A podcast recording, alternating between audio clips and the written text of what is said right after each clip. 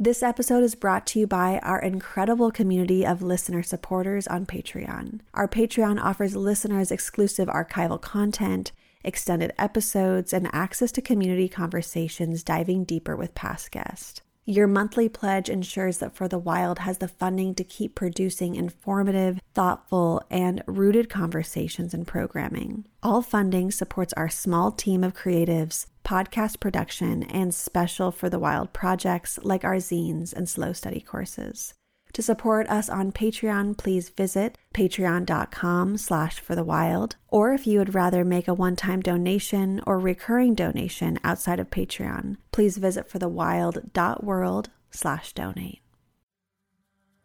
Hello and welcome to For the Wild podcast. I'm Ayana Young. Today I'm speaking with Roell.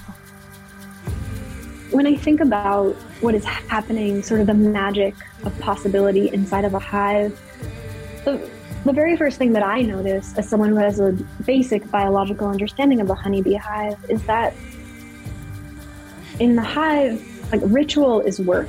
Everything is ritualized, everything is seasonal, and everything is contingent on the expansion and contraction of light, which, if I look into the folk magic of my own people, is also true. Ang Roell, they, them, is a beekeeper, facilitator, and writer who lives and works on the east coast of the US or Turtle Island. They are the founder and lead beekeeper at They Keep Bees and a consultant with Mainspring Change Consultants. Ang's work with bees includes cultivating queen bees who are adaptive to ever changing climates in their consulting work, they support organizations in making lasting change by shifting power structures and creating effective collaboration. In both of these roles, Ang seeks to build resilient collaborations designed to stand the test of these traditional and transformative times.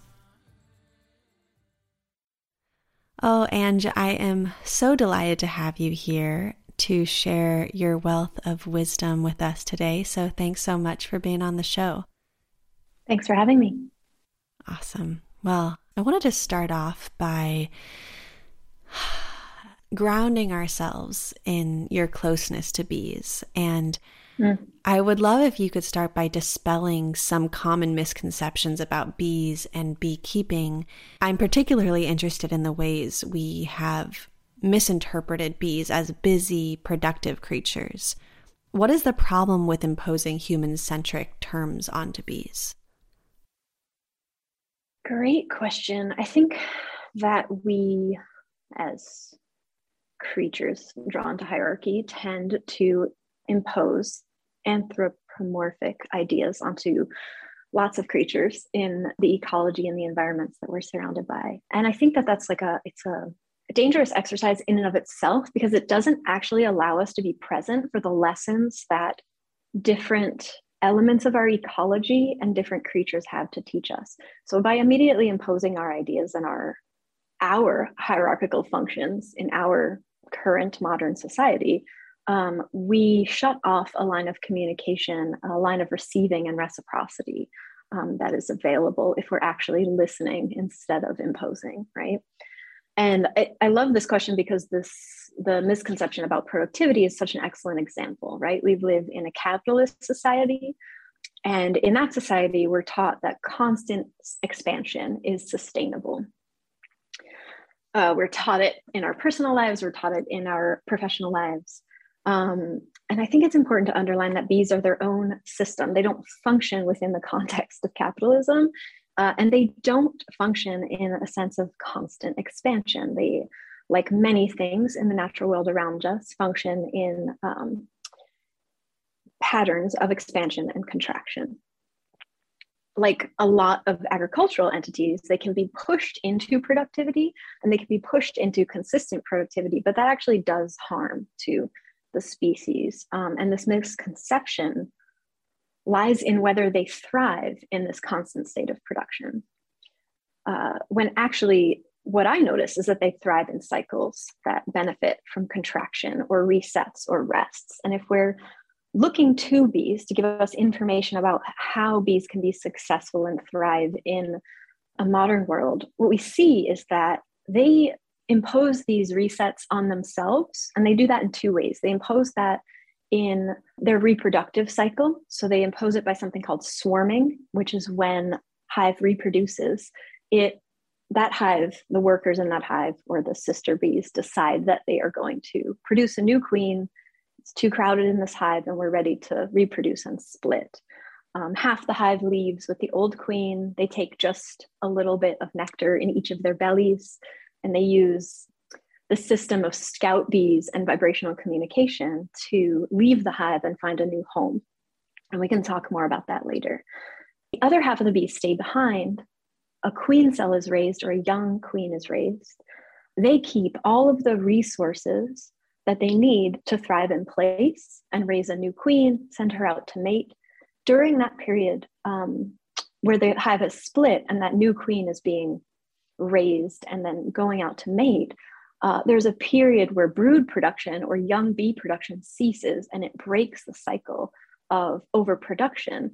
And that cycle breaking also breaks the cycle of diseases and pests that may be in the hive and putting pressure on the brood or the nest of the hive. So it's this natural opportunity to break the cycle of overproduction so that they can rest and recover while they raise a new queen to hopefully continue to thrive. The other way that they do it is that they cluster in the winter or in what's called dearth seasons, dearth being when there's not as much nectar and pollen available um, in the ecology around them. And for, for most bees, that's winter.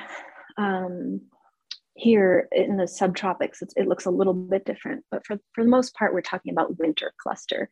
And in that period, again, we see this period of brood um, brood breaking or when there is no brood being produced in the hive usually happens during the darkest time of the year.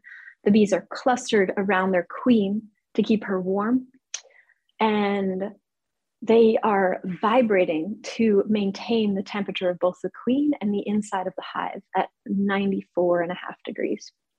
And the bees on the outside of the cluster they vibrate and send warmth in and the bees on the inside of the cluster send warmth out. So it's sort of this elliptical sending of warm air around the whole cluster and moving around the space that they're occupying, whether it's a tree or a box, uh, and eating just the little bits of food that they've had stored up. So, this idea of product productivity with bees that we as humans have is based on this idea that they're constantly bringing in, constantly bringing in, when in reality, they're bringing in resources from the outside um, and not just nectar and pollen, but also mycelium and water. And they're storing those resources so that they can have these breaks in the productive cycle. And very often, both the swarming and the clustering happen with the, uh, the cycle of light that happens throughout the year. So during peak cycles of light, bees are more productive.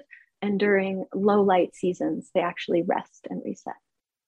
Mm. Wow, I was really getting lost in Bee World. I was like imagining just watching them do do what they do and I'm thinking too about how many terms around bees fall into colonial power structures from the queen mm-hmm. to the mm-hmm. colony like just the language and I'm wondering how does this come to show the ways humans relate to bees and is the structure as we understand it through the human eye realistic or true or is this also something to dispel? Yeah, great question. It is it feels very imposed to me as a beekeeper um, and i'm constantly trying to shift language in beekeeping uh, both subtly and overtly for example I, i've pretty much cut the reference to colony out of my vernacular and use hive instead, which in the more broad like beekeeping world means the box, but to me is actually more representative of the, the cluster and nest of bees. Uh, what I find interesting about the language is that first of all, it's incredibly Eurocentric, which is inherently limited and biased, right? Um, it means we have this 15th century understanding of this very complex social creature. And if you look back in the history, Aristotle was actually the first person to refer to bees, the, the primary queen, as, as first a king bee, imposing a sense of rulership over that individual bee rather than looking at the collective superorganism that is what we now know is actually what a hive exists as. So, first, Aristotle imposes this idea of king bee, and then in the late 300 BC era, someone named Saint Ambrose imposed the idea of mother bee, which is probably a little more in alignment with, with what we think of as, as now a queen bee. But either way, we're talking about a human applied limited social understanding and lens of the honeybee throughout history, right? And this anthropocentric application doesn't allow us to fully understand the myriad of actions happening inside a hive. You know, for for us, we refer to this one bee as the queen bee, as if she is the ruler and the decision maker in the hive, but she actually makes no decisions.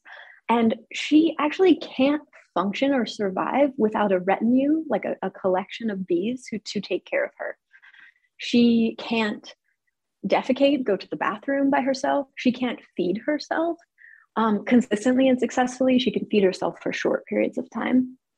Uh, she can't she can't stay alive without the rest of the hive, not just her retinue, but all of the worker or sister bees in the hive working collaboratively to care for her. And that's true during both the most productive times in the hive and those times of contraction, right? I mentioned the the cluster. If if those bees don't help the queen thermoregulate her temperature, she will die. And the benefit to the superorganism of helping her thermoregulate is that um, she stays alive and then is the reproductive organs of that hive. She's the only bee that can lay fertilized eggs. She can carry, she can help expand the genetic material of the hive. Uh, she's the only bee that goes out to mate and thus cross pollinates genetic material with that hive and other hives in the general bioregion.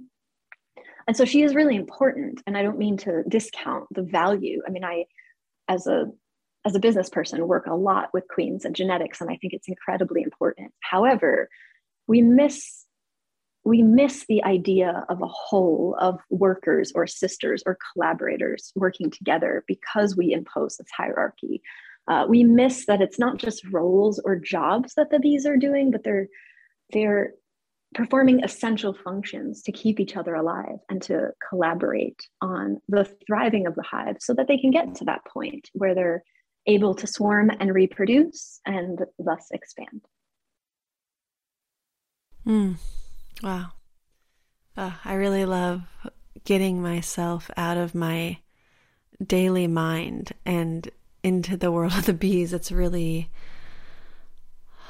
refreshing. And I think it's important for us to be reminded that there are so many worlds upon worlds upon worlds happening simultaneously that mm-hmm. us humans can forget when we get trapped into our daily lives that are important, but also are just one little, very little, little part of this world that we're sharing. Mm-hmm. And I want to think beyond this anthropocentric way of viewing bees to understand the autonomy of bees themselves and perhaps even to understand the intertwined relationship you have with them. In your book Radicalize the Hive, you write, quote, Right now, the honeybee human relationship is transactional. We want to save the bees. If we want to learn reciprocal relationship with these creatures, we have to ask what we learn from bees to begin to shape change so we can be more responsive to each other and our ecological allies end quote. So i'm wondering how have modern movements to protect or quote save the bees miss the mark on the depth of the relationship between humans and bees? Yeah great question. And i think i think it's really important for me to acknowledge that I'm answering this question and all of these questions based on my my role as an apiculturalist, as a farmer, as someone who works in agriculture, right? So my lens for this question is is rooted in how much I learn from bees by listening with all of my senses. And I feel like that's such an incredible first step or call to action as I see it. How do I listen with not just my ears and my eyes, but like what is what is my olfactory system telling me? What is my nervous system telling me about what's happening inside of a hive?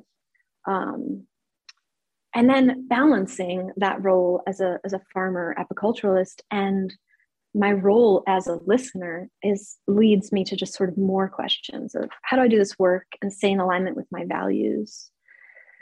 If I'm out of alignment, what are the consequences for me and for the bees and for the larger ecologies in which I work? What are the consequences for the communities I care about and that I'm a part of? Who who am I calling in to hold me accountable to those consequences, right? Who are my human and non human mentors? Because I think it's incredibly valuable to have human mentorship and relationship, but what are the other ways that you're learning from the ecology around you about the other worlds that are out there all around us that we're ignoring 90% of the time, maybe even more? Um, and how am I checking in and seeking new mentorship and perspective, right? Like that that to me is more about saving ourselves, uh, saving our own psychology um, and our own sense of beings on this planet than it is about saving any one system or creature. And I think that's where I feel we are just so out of alignment. We are this projected idea of superiority that leads us to, thanks to colonialism, uh, that leads us to this idea that everything exists in a vacuum and needs our input to continue to thrive when in reality we are one of very few things on this planet that think we can exist in a vacuum and that's sort of our biggest failure is that we assume that we can exist in this vacuum and thus make everything or impose on everything this idea of existing in a vacuum when in reality we're so interconnected and intertwined. And if we could slow down and ask ourselves some genuine questions and give ourselves the space to be reflective and actually listen, we could be taking in so much more information about how to course correct this very chaotic, high conflict environment that we've cultivated for ourselves in modern society. Mm, that was really beautiful. Thank you for sharing your thoughts on that and considering this intertwined relationship, I think it's also important to recognize how honeybees have been brought across the world for human use. And I'd love if you could explain how honeybees came to North America and the ways they have since changed the American, uh, quote, ecology alongside human interaction. Yeah, uh, thanks for asking this question. So, I have a good friend who is a beekeeper in Canada and recently said something to me that just struck me uh, so profound in thinking about this. She said that we are a colonized people keeping a colonized insect on a colonized continent. And it was like being just hit in the head with a realization. It's important to keep naming and challenging that for us to create a better system of both beekeeping and relationship with honeybees, but really with anything in ecology that we're studying, that we as humans are benefiting from, um, that we're we're drawing our inspiration from or making our living with. Right? I think that it just I've literally thought about it every day since the season started. Every time I put my hands in a hive, I have thought about that quote, and it just keeps returning to me. So honeybees, or Apis mellifera, by um, by classification, and then there's sub sub classifications of all these different uh, what's called races of um, Apis mellifera. Most types of Apis mellifera honeybee are from Europe or Africa. There's where the origins are. Um, there are some Apis species that were uh, native and endemic to both North America and South America. Um, those native bees were more responsive to the agroforestry that was stewarded here by indigenous people. Um, they, they tend to pollinate very specific uh, flora in the ecology. When European coloni- colonizers came to the American the North American continent, because um, that's that's what my knowledge base is, and so that's what I'll speak to. Uh, when European colonizers came to the North American continent, they saw this um, incredible agroforestry, which they just assumed was here naturally and not cultivated by indigenous people. So that's another false assumption. Um, and then they they started to impose on that the idea of how they could use the systems they had in place to um, impose monocrop agriculture on the North American continent. And they saw bees as a, a, keystone in making that happen, right? And so the vision was to have these huge swaths of land where folks would be able to cultivate just one crop and bring pollinators in to pollinate that particular crop. Honeybees came, like, according to historical documents that I've been able to trace, honeybees came over on boats, probably into the ports in Virginia. Uh, and it's not clear whether they initially came as a as a feral species, so a swarm hiding in the hull of a boat, for example, or um, they came over as a kept species in skeps, which are an old type of honeybee hive. Uh, but what we do know is that they started coming in through the Virginia colonies um, in the mid 1600s.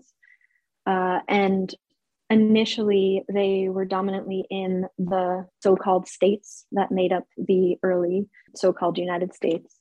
And so they were in New England and New York and the, the southern Virginia, as well as uh, Georgia and Florida. And initially, a lot of quote unquote homesteaders had honeybees and kept honeybees as a part of producing wax to make candles for light and making honey as a sweetener to avoid having to use sugar because of the costs of import. And then slowly, as the concept of monocrop agriculture in the United States grew, they became a key component of fostering a monocrop system. And so they started getting transported from place to place. And migratory beekeeping in and of itself is, as, as I see it, isn't um, detrimental to the honeybee or human species. I think that migratory beekeeping actually happens in a lot of indigenous culture throughout the world where farmers or apiculturists will move bees, for example, up and down a mountain to catch different blooms at different times of the year so that they're able to uh, cultivate honeys from those different blooms or pollinate a native crop. So that in and of itself doesn't necessarily create a problem. There are beekeepers who will move bees on in backpacks from one part of a forest to another to either expand their current agroforestry or to pollinate a specific crop. But where it becomes a problem is the monocropping doesn't allow for a diversity of species to exist. And I'm talking about both plant species, um, flora and fauna, or honey or uh, native bees, right? So by creating these monocrops, it actually mandates that you have to bring pollinators in uh, to pollinate whichever crop you're growing. Almonds is a really uh, good example here in the United States. Um, almond pollination is actually going on right now. It starts in early February, runs through the entire month of February, and there are millions of honeybee hives that are trucked on 18 um, wheelers across the United States, everywhere from Florida to New York um, and, and west. Folks bring pollinators into the almond crops for pollination. It's very difficult for native species of bees to survive and thrive in these areas because there is nothing else for the bees to feed on. And you couldn't leave honeybees in that area because, again, there's only this almond bloom that occurs in this monocrop system. And so it necessitates the moving of bees, which can very easily spread disease and pests um, that that are detrimental to honeybee health, but also very quickly wipes out other bee species who would be able to exist in that area because of the monocropping. On top of that, the monocrops are often treated with pesticides and chemicals because that's what happens when you don't have a diverse balance of species in an agroforestry system is that you rely on chemicals to keep this monocrop alive. And so not only are we imposing our will on the ecology um, in the flora sense, but we're imposing our will on the honeybee by sort of forcing this migration and this forced pollination event. Um, and then those bees are trucked across the US to continue pollinating our food system. So when we talk about bees pollinating one in four bites of food in the United States, that's not false information, but it's information that's missing a key component to me. And that's that it doesn't have to be this way, right? There are a lot of other ways that we could be in relationship with honeybees, in relationship with the ecology around us, and learning from the people who are indigenous to these different bioregions how to best support a balanced ecology that fosters both native and honeybee species rather than this sort of imposed superior will of mass pollination events.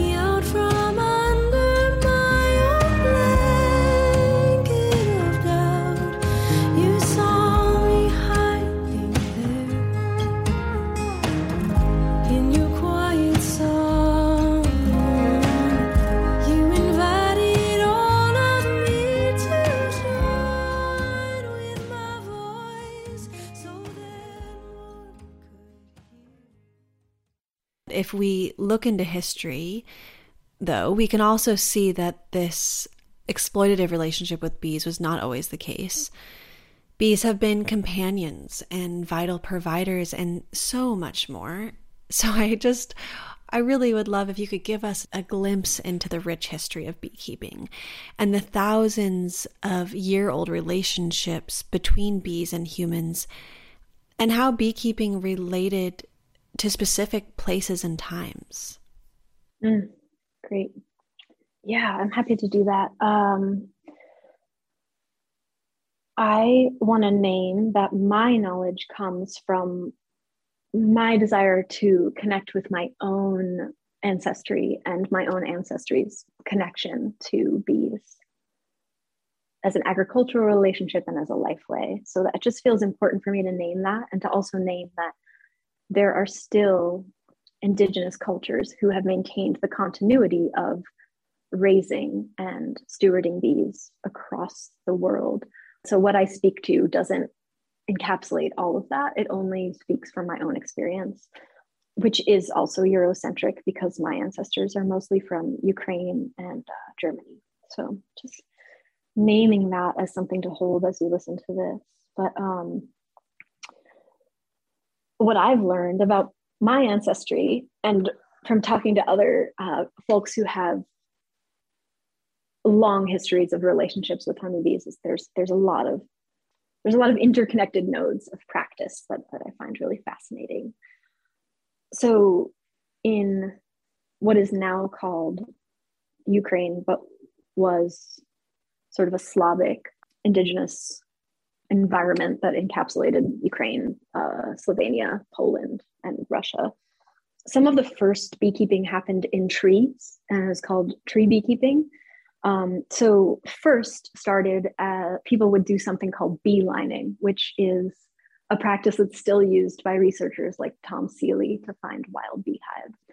And bee lining is where you find a nectar producing plant or you put out a small drop of honey on a spoon and you sit and you wait for a honeybee to come and feed on the plant or on the honey. And when they come, you you set a timer or you start counting. Uh, and what you're waiting for is you're you're counting how long it takes for that bee to go back to the nest and communicate where the food source is because bees will feed on a, an abundant food source over and over and over again. And so they'll go back to the nest and they'll do a directional dance called a waggle dance for the sister bees. And they'll say, All right, forager bees, listen up. The food is, you know, a half a mile that way. Stay left of these trees and right of this road. And we're going to see a waterway. We're going to cross it. And then the food is right there. Right. so they'll do this waggle dance, share that information. And as someone who's beelining, you're waiting for the time it takes for that bee to leave the food source, go back to the hive, share the information, and come back. And humans would then calculate how far the nest of a honeybee was based on basically dividing that distance. And then you can, because bees fly in as straight a line as they possibly can, you can literally track those bees back to the hive that they came from. Um, in more modern practice, there's a practice of like marking those bees with a tiny little bit of uh, paint so that you can know they're all coming from the same hive. Um, but historically, it was just a matter of beelining and following the bees back to that tree hive. Uh, and then from there, people would try to figure out an entryway into that hive so that they could harvest honey.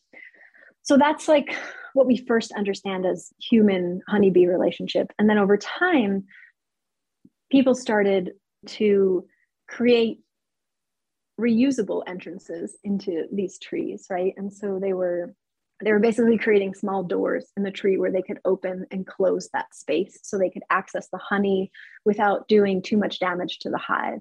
And there's there's different ways that you can understand based on where the entrance of the hive is, where the honey is stored. It's typically stored um, furthest away from the entrance uh, so the bees can protect it from predators uh, because again that's a primary food source right and so people would create these doors or windows into the tree so that they could open and close that um, and harvest honey from bees without damaging the nest.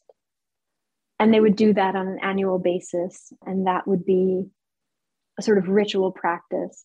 Because and they would not you know let hives swarm naturally and sometimes that meant that they would swarm away from the place where you had had carved your space um, because different people lived in different localities there are actually these carvings or markings that i found looking into the history of beekeeping in ukraine where different territories of different beekeepers would be marked by this carving right so you would know that certain trees were in my quote unquote territory by the carving that was in the tree. And I would know that certain trees were in your territory by the carving that were on the trees. And we could then leave honey offerings to the different deities that we respected in honor of the honey harvest that we were able to get.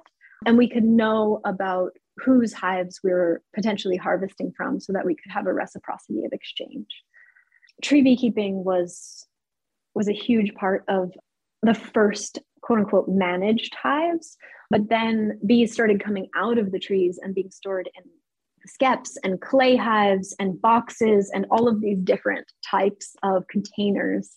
And different cultures have different ways of utilizing these containers. Some would, in fact, destroy the entire hive to harvest honey, um, and some would be really intentional about only carving out certain elements of the hive or just harvesting the honey and leaving the brood.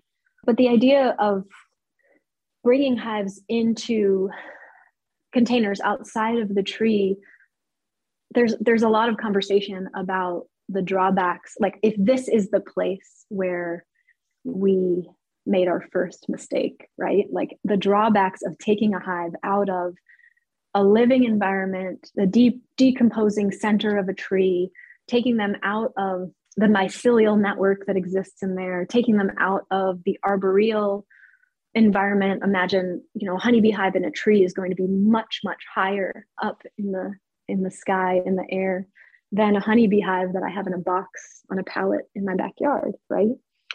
Uh, so there's a lot of conversation and an interesting inquiry currently happening with respect to whether arboreal beekeeping is actually the most natural form uh, and the, the, the most generative way for us as humans to have a relationship with honeybees. But yeah, we moved them. We moved them to boxes, and we then used those, you know, kept those boxes in different on different land, and that also created an opportunity for migratory beekeeping to be born, where people could move their hives with themselves and pollinate different herbs and different uh, trees in different elevations. Um, which I have a friend, Melanie Kirby, who does this, like pollinates at different elevations in New Mexico. She's an incredible beekeeper.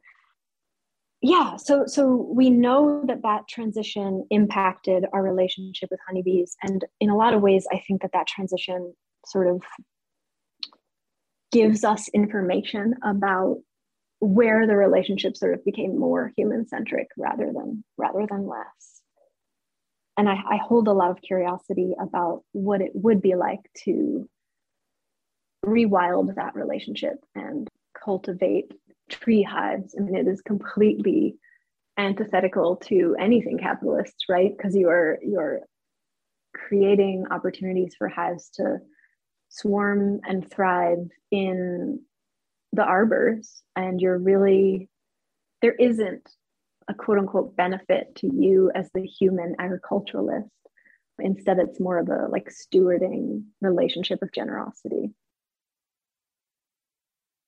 hmm, i like that yeah and i'm wishing that i could have a hive in a tree that just I, have looked at images of that and read a little bit about that a few years ago and was so mm. enraptured by that way of beekeeping and it almost felt a bit ritualistic too and i think there are clearly more spiritual connections to bees that we can have and i would love to hear what insight you have into the magic of beekeeping or the ritual and perhaps even the spiritual aspect? Hmm. Yeah, great question. This is something that I, you know, I have sort of two, uh, probably have more, but sort of like my scientific approach to beekeeping and, and common sense natural beekeeping, right? I have that, which is my work and my research. And then I have the a deep interest in history and the ritual of beekeeping um, as a way of connecting with my own ancestors um, and uh, doing ancestral work. Uh, bees in in a spiritual context are thought of as a portal, which if you've ever donned a suit and followed a knowledgeable beekeeper into a hive, this feels so resonant with my experience, right? They're this portal between, um, they've always been thought of as this portal between the living and the dead. And so there's this practice called telling the bees that we believe originated in Northern Europe, but I very much welcome challenges to that because we believe a lot of things originated in Northern Europe. Um, but the, the idea, the premise of telling the bees is that they need to be kept abreast of changes. And particularly, they want to know about loss and death.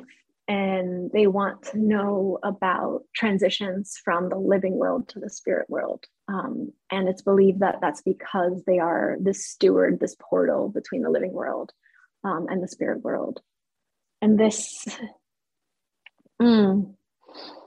This particular element is really powerful for me right now because I uh, just lost a mentor and friend, um, and they just transitioned to being an ancestor. And I am finding so much solace in going to my beehives every day and being able to share the weight of that loss with a non-human creature um, and to feel their understanding of that loss and to feel them uh, moving you know the vibrations of them moving up and down my hands or the hum of them inside of the hive it's just such a profound reminder of the cycles of life, which my mentor, you know, the the grace with which he accepted his own transition was so powerful to me. And returning to bees who I know are seen as this portal of transition and being reminded every day that there are cycles um, and there are paths in life that we walk. And when they're done, they're done. And we're only here to, to bear witness and to hold space and to learn from those cycles for the period that we're here. It's been an incredible balm for my own grief. Um, and when I when I think about what is happening, sort of the magic of possibility inside of a hive, the the very first thing that I notice as someone who has a basic biological understanding of a honeybee hive is that in the hive, like ritual is work, everything is ritualized, everything is seasonal, and everything is contingent on the expansion and contraction of light. Which, if I look into the folk magic of my own people, is also true, right? Like, there's these quotes about capitalism and how we're you know we're not meant to be working jobs. We're meant to be like eating fruit with our titties out. Um and really if we look back at the folk magic or the folk practices of each of our individual cultures we're meant to be following the expansion and contraction of light and to be building with our community in response to the ecology that we're in. We're meant to be working together on ritual. Um, we're meant to be grieving together and connecting to each other and communicating. Uh, we're meant to be building together. And when I look inside of a hive, I see a lot of that ritualized and seasonal work. And when I dig back into my own lineage for practice and ritual, I I see the same thing to be true. So I just see this natural connection between the folk magic that I come from and the the magic that I see inside of a hive and and then just the the connection that bees have to the ecology around them is so profound. The connection between nectar producing trees and honeybee hives is just it's it's completely magical. And the, the fact that many trees whether they're fruit or nut or seed producing rely on honeybees to to pollinate successfully so they can produce that fruit, that nut, that seed that then goes into the ground and becomes the next tree. And so that cycle is so important. And then to have the reality for me that that bee venom is this incredible medicine that I receive almost every day whenever I'm stung, right? So so bee venom, I have I have a degenerative type of arthritis, and the only thing, the only balm that I've found um, for that is bee venom medicine is like being stung by bees. And i i witness in my own life that i am stung basically from february until uh, november. And then for the entire month of december all of my joints hurt. But for every other month that i'm working in bees and working with bees um, i don't have that pain um, and that to me is also uh, like a type of medicine, a type of information or data um, about just my calling and that the importance of that relationship in my life that I get to be a part of.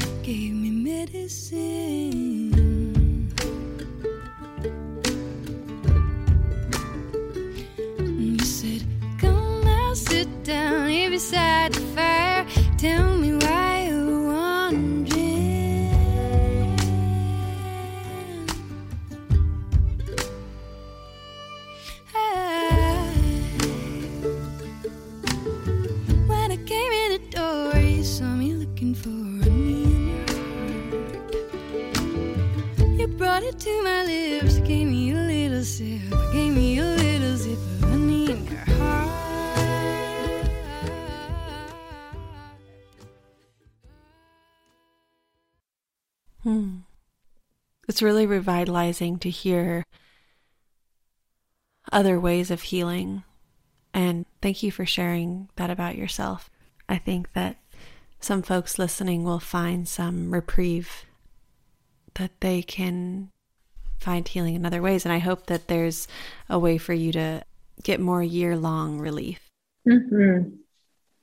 Well, this is, yeah, there's just so much that you've shared with us. And there's so many more things I want to ask you. And I'm, as we're coming to a close in our conversation, I'm trying to find what is pulling me the most. I guess there is something around the intricacy of our relationship to bees and beehives and the organization and communication of bees and the art of beekeeping itself. And I'd love for you to share what you have learned in your years of expertise about these intricacies that continue to amaze you. And what questions does this relationship you have with bees lead you to ask? And maybe what are your sparks of hope for the future? yeah. I I continue to be like profoundly amazed by the ways that honeybees communicate. I mean, every single thing that I learn about their communication and their interspecies reciprocity with the ecology around them, it just really blows me out of the water. We haven't talked much about, you know, they they communicate through dance, which I talked about.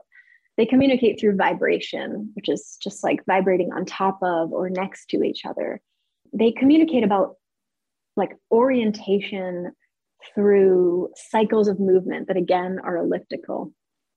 And they they have vision, like they have they have both a compound and a complex eye, but they don't rely on that for communication and instead rely on vibration dancing, directional dancing, and like iterative forms of physical contact to communicate. And I just, I always find it so, so profound. When queens are first hatching out of their cells, they do this thing called piping, where they make this sort of bagpipe noise to, to try to find each other because only one queen would stay in that hive. So either the hive would throw multiple swarms um, or the queens would have some kind of final showdown. And so every everything I learn about communication just blows me away. For example, in a swarm, there are scout bees, which I mentioned earlier. And those bees, before the hive, the, the whole original hive is going to swarm, they make this decision to swarm. And as they're making that decision, which is made through vibrational communication and consensus, they send out scout bees who are just bees going out to forage for food and water and mycelium and propolis. But on the trips, they're stopping at any location they think might make a good home. And they're checking that space out. And they're literally measuring the cavities of trees or boxes with their bodies by walking around the entire inside of the space. They're orienting to the entrance so they understand whether it faces south or north.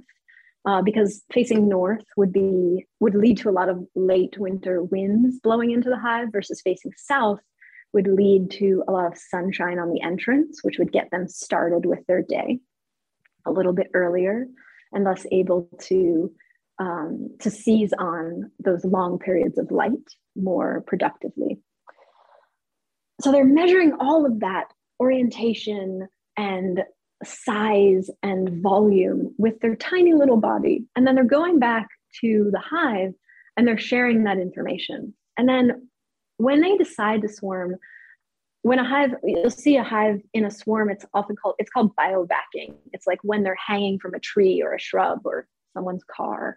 They're all clustered together around a queen. They just have they have a bunch of bees and one queen, and each bee just has a little bit of nectar in her belly, and that's that's one the potentiality for one whole hive, right?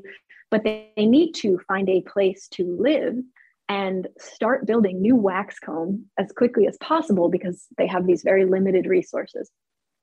So at this point, they're relying on the dances of those scout bees that went out and to collect information about where to go. And each of those scout bees starts to do this dance that shares okay, one location is three miles west of here, one location is two miles south of here. Here are all the details of that location. And the bees in the swarm listen to this information by absorbing the vibrations. And they through their epigenetic capacity to select for the best possible location, they listen to the, and intake that information and they begin to take up the dance of whichever bee has chosen the best location. And it's not like the bee that does the best dance or tells the best story. It's literally the data that that bee has collected about which location is going to be best of the ones that they have to select. And then they reach a consensus when they are all dancing the same dance. They alight from the tree, so they get out of the bivouac. They're now all in the air, but only the scout bees that selected the best location know where it is. So they are relying on a handful of bees to direct tens of thousands of bees and their queen to this new location. And so they're just looking up in the sky and trusting that the bees flying above them, those scout bees, are taking them to where they need to go. And if that is not just the most profoundly mind blowing example of collaborative communication and trust and innate, like, trust of your own instincts and your own intuition and your own epigenetic knowledge about the future, I don't know what is, right? Because you've just got this little bit of resource and you're just going to go for it and trust that this is going to work out. So that that's my the thing that amazes me. My sparks right now are really there's two for me. There's uh over the last year I've been recovering from a brain injury from an accident and I've had to slow down a lot of my beekeeping practice and rely on the people in my organization to hold the practice for a lot of different reasons. I've had issues with my eyes and my hearing and my vestibular system, which meant I couldn't do what I normally do. Like I've had to turn to more internal indoor activities related to the bees. And one of them is processing wax. So the wax you process out when we cull old comb from a honeybee hive, beeswax is the place where detritus and chemicals and sort of things from the outside world that the bees don't want in the hive are stored in wax. And so it becomes suspended. Wax is a lipid, it's a fat that's actually secreted from a honeybee's abdomen. Um, so they make it themselves from their own bodies. Uh, and that fat is secreted out and used to make the foundation of a hive. As beekeepers, what we've learned over time is that if you if hives aren't going to be swarming and living in a natural arboreal context, it behooves us to remove old wax because it actually contains a lot of chemicals and external detritus. Um, and so what we do is remove that old wax, we crush it down and we melt it um, to make beeswax that we then share with other makers who make candles and lost wax painting and all kinds of beautiful and incredible things. Um, but it's put me into a different lens of gratitude for what honeybees offer. And it's given me an opportunity to, to like receive wax as a medicine uh, and then to share that with other people who are taking it and making something beautiful out of it and sort of recycling what to the hive is toxic into something incredibly creative for the human world. That that chain of giving has caused me to to just appreciate the depths of what bees provide to us. And then my other big spark right now is that for the last last two years I've been doing research about the, the capacity for small scale beekeepers to raise their own queens. And I found some really fascinating things about the production of high quality, what is called in the scientific world, high quality queens, and the potential for success rate that small scale beekeepers could have and so from that work i've i've been funded to start putting together educational cohorts of people to take those practices and implement them in their own apiaries and what's being born from that is a culture of beekeepers who want to do things differently um, who want to receive information from beekeepers who are doing things differently and who want to mimic the collaborative energy inside of the hive.